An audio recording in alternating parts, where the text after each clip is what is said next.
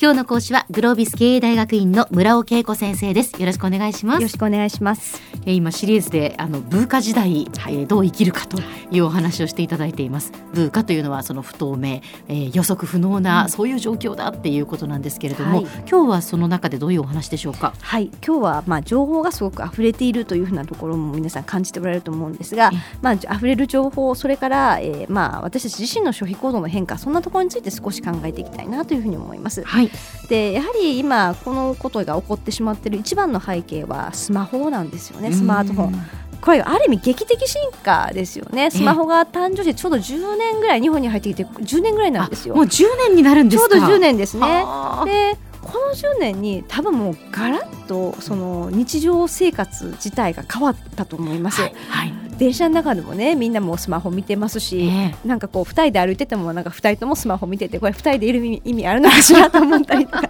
いろいろですけど。も、ね、なんかもうあのファミレスでも、はい、その向かい合って座ってるんだけど、はい、どっちもスマホの画面見てるですよ。ねそういうね光景も見ます、はい、たまにふとこれは何なんだろうこの世界って思う私も思うんですけども、えー、ちなみに2020年にはこのスマホの契約数がですね約1億件に到達すると見込まれています。これ日本でっていう話ですよね。本です。はい、でこれまああのもちろんね、うん、と2台持ち私も2台持ちなんですが、えー、会社用のスマホ、はいはいはい、自分のスマホみたいな、えー、今年だったりとかすると思うんですけども、うん、まあ、年齢を問わず、まあ、いろんな人が見ているということなんですよね。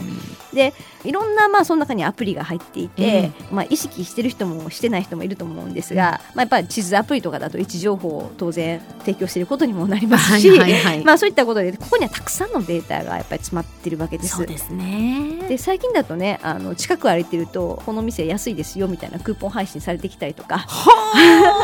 あ。るいは今日近くのエリアでこんなイベントありますよとかってそんなのが来たりとか、はい、もうまさに自分がいる動線の中でそれに一番便利な情報が入ってくるような形になっちゃってますので、まあ、かなりやっぱり生活自体はこうに合わせられるようになって変わっているとそうですよね。いうことなんですよね。その個人に対してやっぱりこう発信できることが多いですよね。はい、かなり変わって例えばこうネットショッピングしても、はい、自分がこう検索したことと似たようなことがまた上がってくるじゃないですか。怖いですよね。広告でも何でも。ねね。ということはその私に合わせて、はい、そのこういうのお好きでしょっていうので情報が届いているってことですよね。はい、もう完全にレコメンドエンジンって言いますけれどもやっぱそういうところの、まあ、そこにやっぱり AI も絡んでいて、はいはい、まあ、データが圧倒的に蓄積されると自分以上にそのアプリが実はよく知っているという怖い状態で。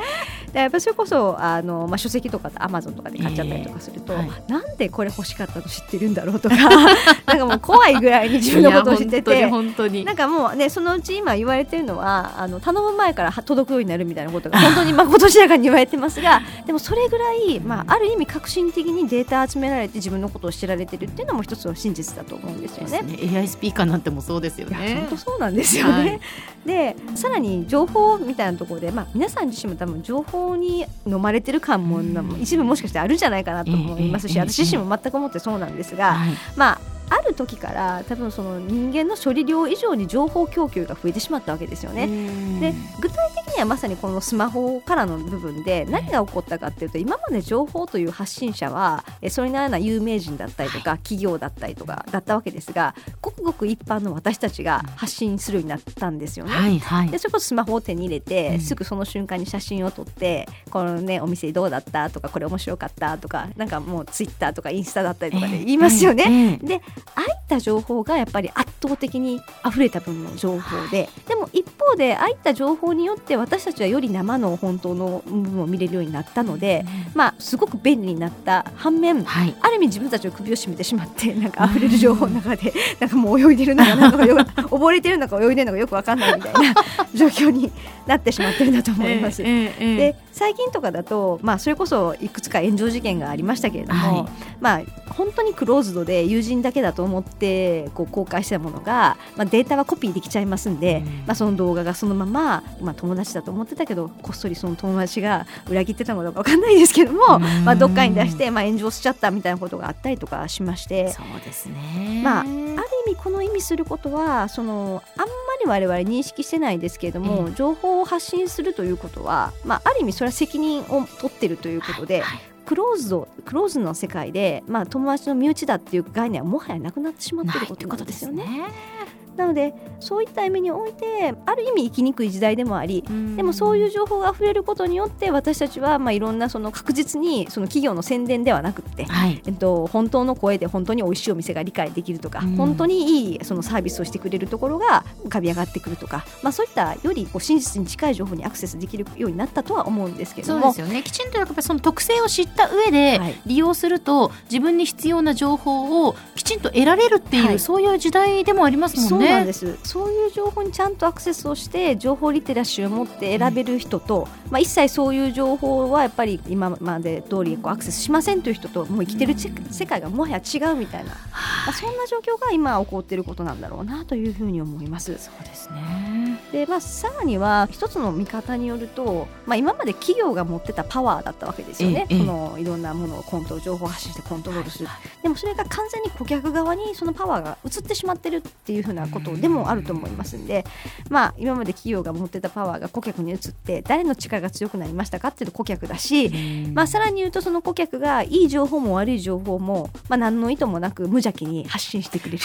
企業が隠したかった情報もいいものも悪いものも発信してくれちゃうわけですよね。そうすると全てのものは透明になってるっていうことだと思いますんで、まあ、我々は何事も隠し事ができない透明な、まあ、世界で生きているというふうに捉えると、まあ、自分の行動とか発信とかなんかそういうのもちょっとちゃんと考えながらやっていくことができるんじゃないかなというふうに思います。はい、でさらに、まあ、消費行動って観点で見ると、まあ、今までって動機があって何か調べて悩んで買おうかなみたいななんかそんなプロセスがあったと思うんですが、はいはい、それこそ SNS とかで誰かがこれ気に入ると思うよって言ってたりとかすごく自分が好きな人がすごい気に入って使ってる情報を見ちゃったら、ええなんかあんまり欲しいとも思ってなかったのに衝動買いするみたいな、はいはい、まあそういった行動がやっぱり起こりつつあるのもやっぱり今の時代の特徴だったりとかするので、まあいずれにしても企業側は何のコントロールもできなくなって、はい、まあ無邪気なお客さんの行動が、まあ、ある意味私たちの消費行動とか消費社会を作っていってる、まあ、そんなふうな形で、まあ、大きく時代は変わってきてるのかなというふうに思います。はいでは先生今日のまとめをお願いします。はい。まあすべてが透明な世の中ということでまあたくさんの情報が溢れているからこそ、うん、まあ有益な情報をしっかりと見る目を養って賢い消費者として生きていきたいものだなというふうに思います。今日の講師はグロービス経営大学院の村尾恵子先生でした。どうもありがとうございました。ありがとうございました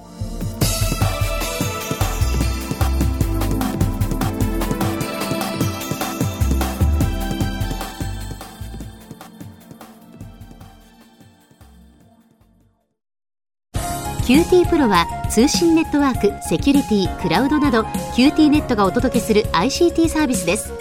九州中に展開した光ファイバー網を基盤に一番身近なビジネスパートナーとして九州の企業自治体の皆様をサポートします。詳しくは QT プロで検索を。